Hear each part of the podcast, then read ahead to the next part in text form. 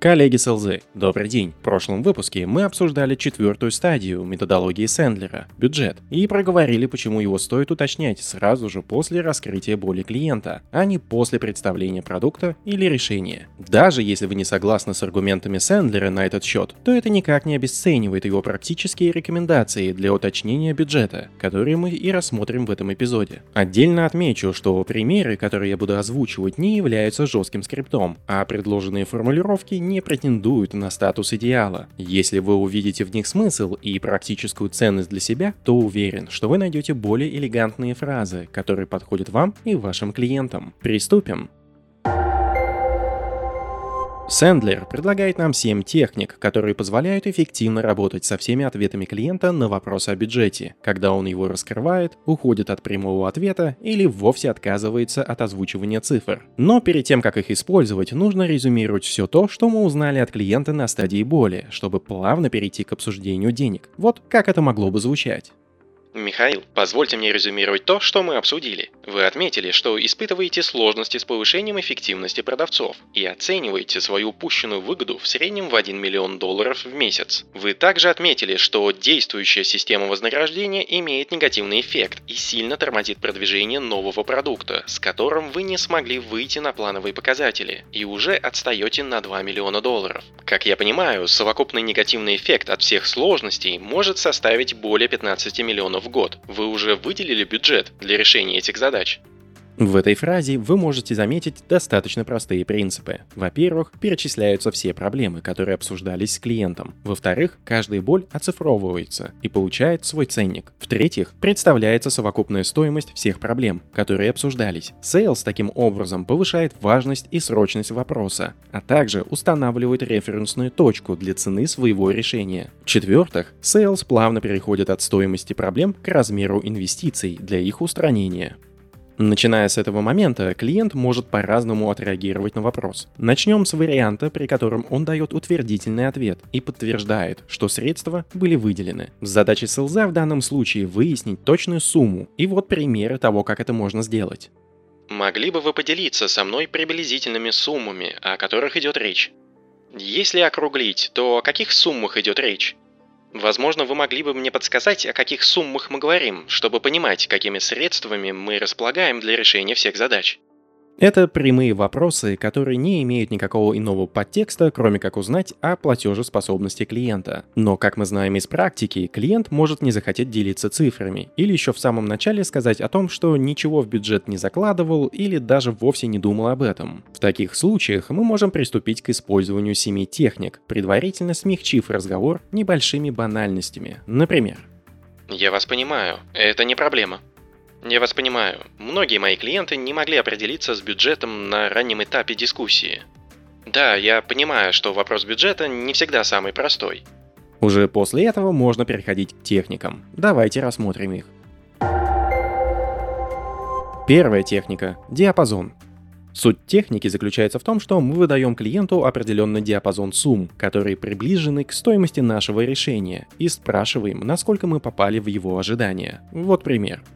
Михаил, в большинстве случаев, когда мы работаем над такой задачей, размер необходимых инвестиций был в диапазоне от 25 до 30 тысяч долларов. Насколько это попадает в ваши ожидания? Вторая техника – история от третьего лица.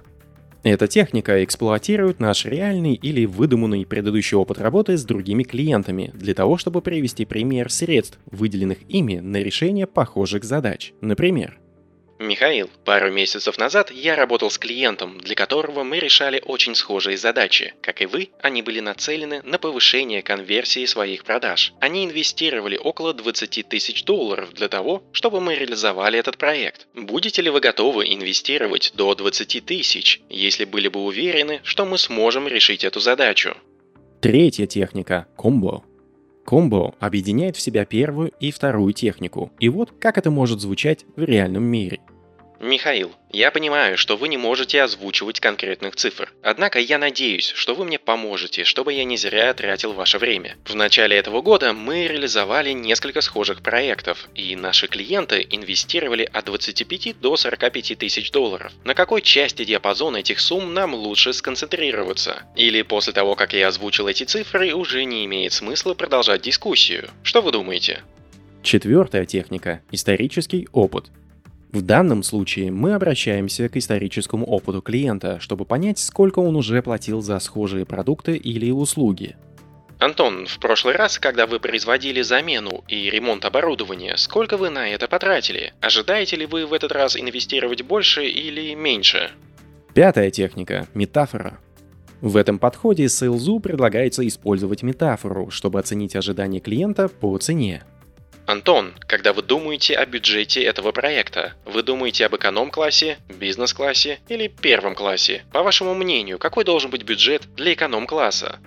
Шестая техника – манипуляция на доверии. Как и следует из названия, эта техника использует манипуляцию. Вот пример.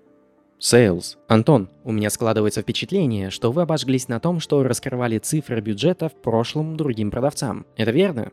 Клиент. Да, Я понимаю, мне жаль слышать, что с вами такое произошло. Однако, что такого мы сказали друг другу, что заставляет вас верить в то, что я поступлю с вами так же?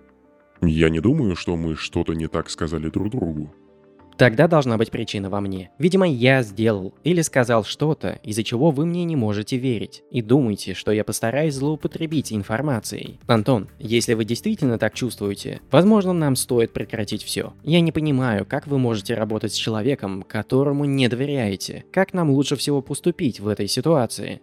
Как можно видеть, она достаточно манипулятивная, и я бы применял ее в крайних случаях, когда ни одна из других техник не сработала. Седьмая техника – прямолинейная. Эта техника очень похожа на диапазон, но намного более прямолинейная в своем подходе.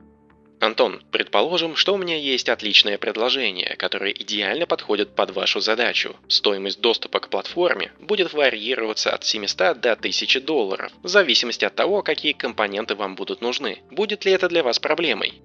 И бонусная, восьмая техника – вариативность. Эта техника пригодится, если у вас есть несколько продуктов или услуг, которые решают схожие задачи, но обладают некоторыми отличиями, что влияет на их цену. Михаил, вы наверняка догадываетесь, что у нас есть несколько продуктов, которые решат вашу проблему с разной степенью эффективности. Некоторые из них стоят от 3 до 9 тысяч, а другие от 9 до 15. Я понимаю, что информация о бюджете конфиденциальная, но какой диапазон цифр для вас ближе? Если клиент выберет нижний диапазон, то можно продолжить. Я не ожидал, что вы выберете этот диапазон. Я думал, что исходя из ваших задач и их амбициозности, вы выберете от 9 до 15 тысяч. Как вы поступите, если для получения необходимого результата нужно будет увеличить размер инвестиций? Это был весь набор основных техник, которые нам предлагает Сэндлер для того, чтобы определить бюджет клиента. Напоследок, после того, как вопрос денег был раскрыт, я лично часто говорил что-то похожее на следующее.